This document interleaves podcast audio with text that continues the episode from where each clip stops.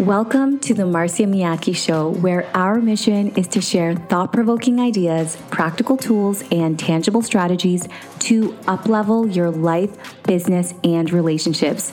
I'm your host, Marcia Miyake, leadership and emotional intelligence consultant, executive coach, and conscious mama of two. Through solo episodes and interviews with experts in the medical, research, business, and spiritual fields, this show helps you to shift from the illusion that success in one area of your life means failure in another to the understanding that you truly get to have it all. Let's get started.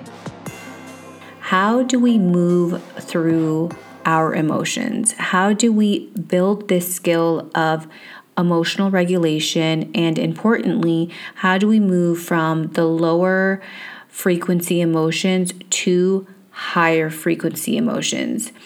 I'm going to give you a couple of really simple steps that can be a framework for you to help you move through feeling bad to feeling a little bit better.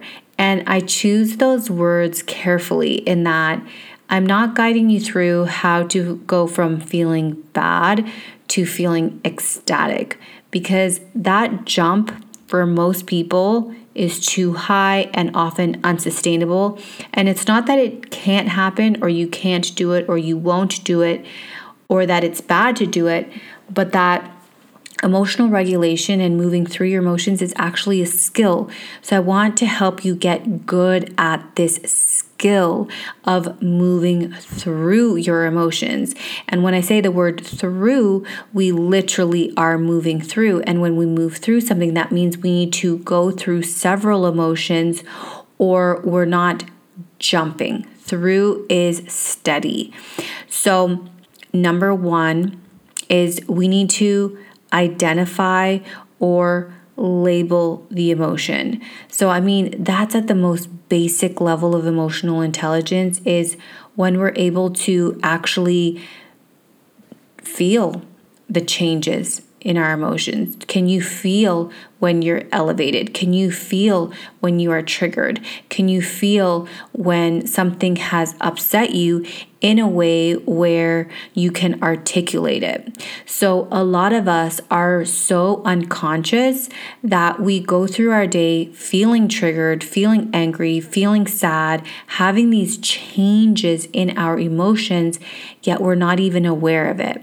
And because we're unaware of it, we have buffering techniques. So maybe we'll look at our phone, maybe we'll bite our nails, maybe we'll insert your buffer.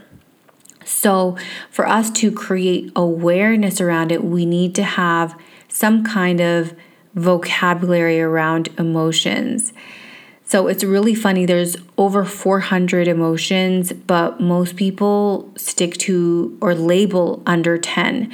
So that just goes to show how much we don't really understand our emotions and will clump whole groups of emotions into one label.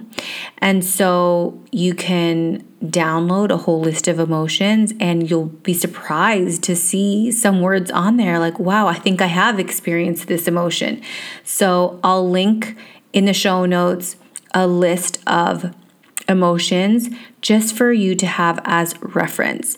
So when you notice the emotion, if you are present enough and you're not in your head and you're not distracting, you will notice a physiological change in your body. This could be your heart rate, this could be your body temperature, it could be your breathing, but there will be some indicator that there's an elevated emotion. There's something happening, there's a change. And so when we identify that emotion, we are bringing presence to that emotion. And when we label the emotion, we're also making ourselves separate from the emotion. So, if you think about children, when they have a big emotion, they become that emotion. It must be actually kind of even scary for them because it's it's completely out of their control. It's like something that gets sprung upon them and they just lash out. But if you can bring presence and then you bring a label to it, now you are not the emotion. And so that's why when, you know, I'm feeling bad, I try not to be like, I am sad. It's like I'm feeling something that feels like sadness. I'm experiencing sadness. You're experiencing an emotion, you are not the emotion. So, by putting an, a label on it, you separate yourself. And when you create psychological distance like that, all of a sudden, in a microsecond, you are taking some of your power back because you remember, oh, yes, this is something that I'm feeling. This is not something that I am. Number two, is we need to accept the emotion. So, this is a really interesting one because it's something that I really grappled with actually. I worked hard on myself to feel good most of the time, and I expected myself to feel good. And for the most part, I do.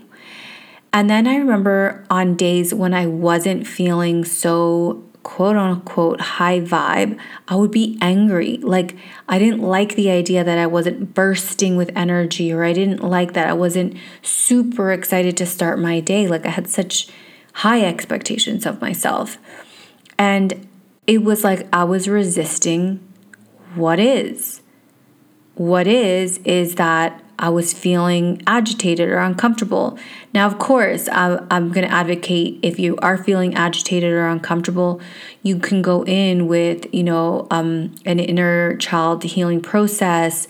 You can bring presence to yourself and give yourself some comforting words. You can maybe move. There's things you can do to shift that emotion. But if that emotion doesn't shift, what are you going to do about it? So, one of my favorite quotes that uh, is from Carl Rogers, and he said, The curious paradox is that when I accept myself just as I am, then I can change.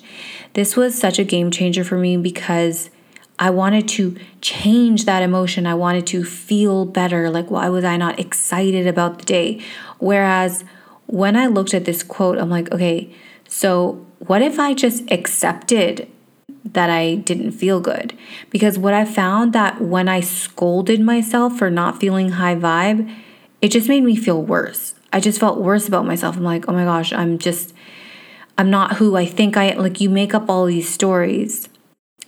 But when I decided to be like okay with the emotion, like, okay, I can accept where I'm at, I experienced some relief the emotion didn't feel as intense.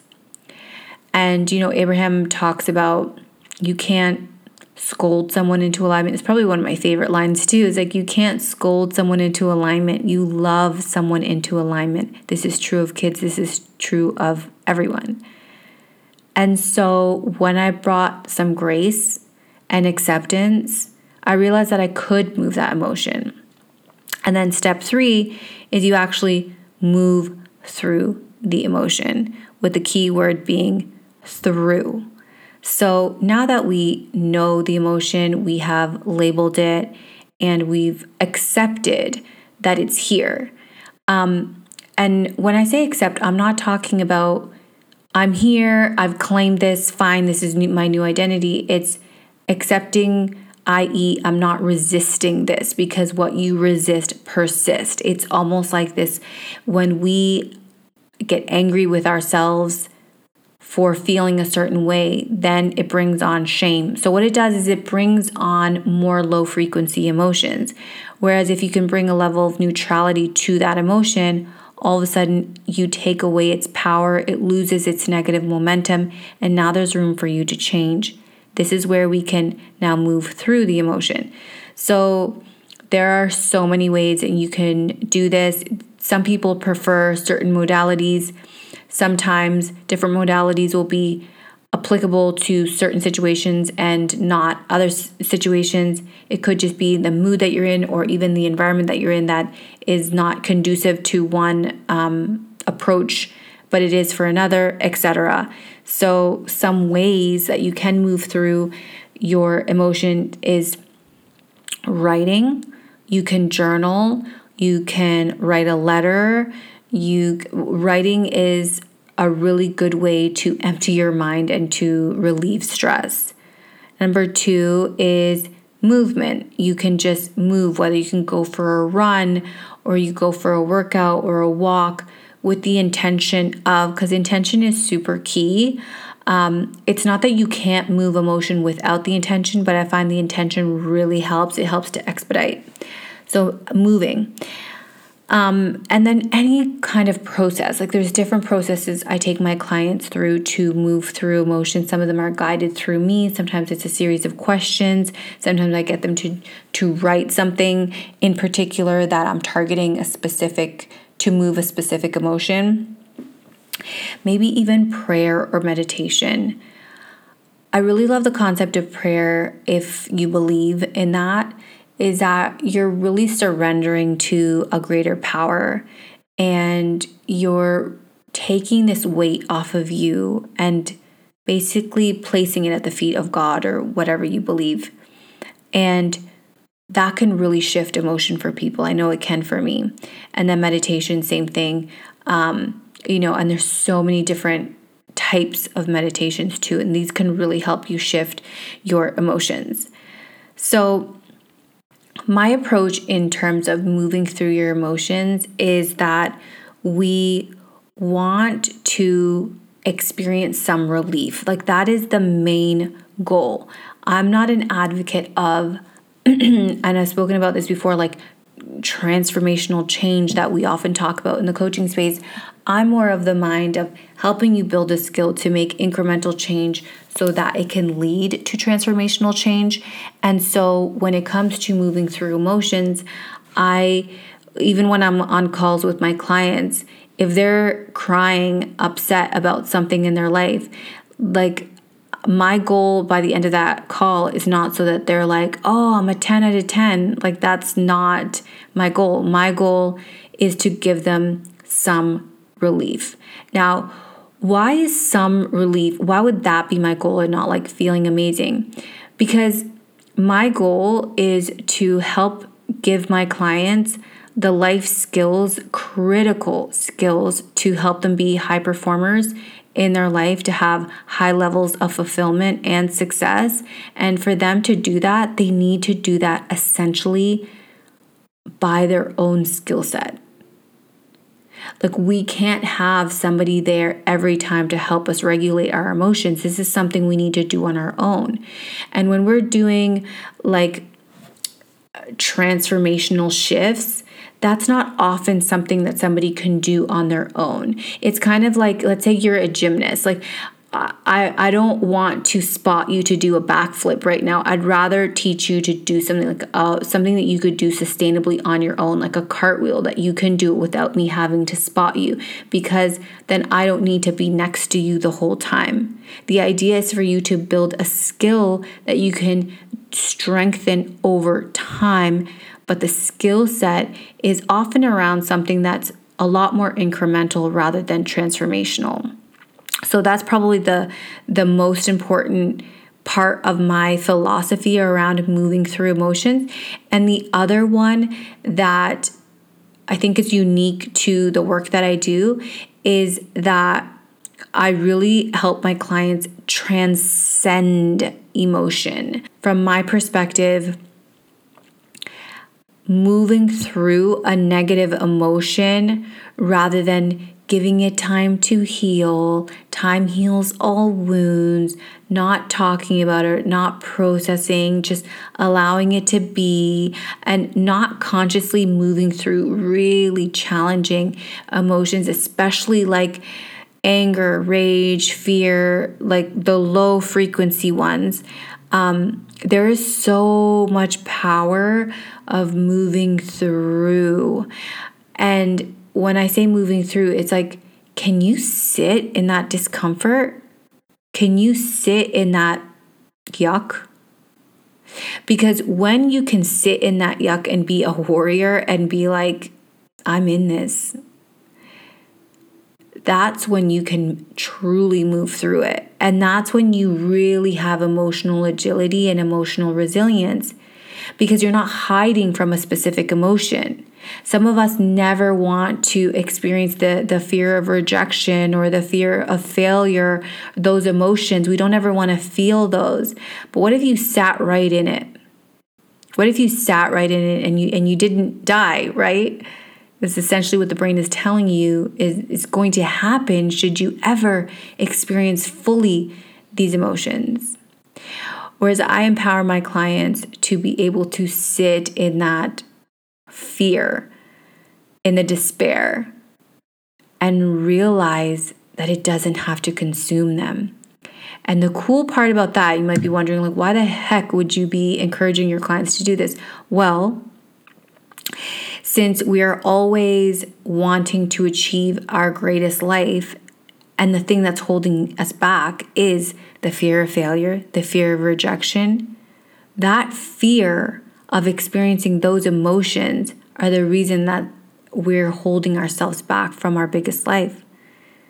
So now, if you were courageous enough and you were emotionally intelligent and emotionally resilient enough to sit in that gross feeling and recognize, like, holy crap, I can sit in this and this doesn't consume me and I have the power to shift this, you become unstoppable.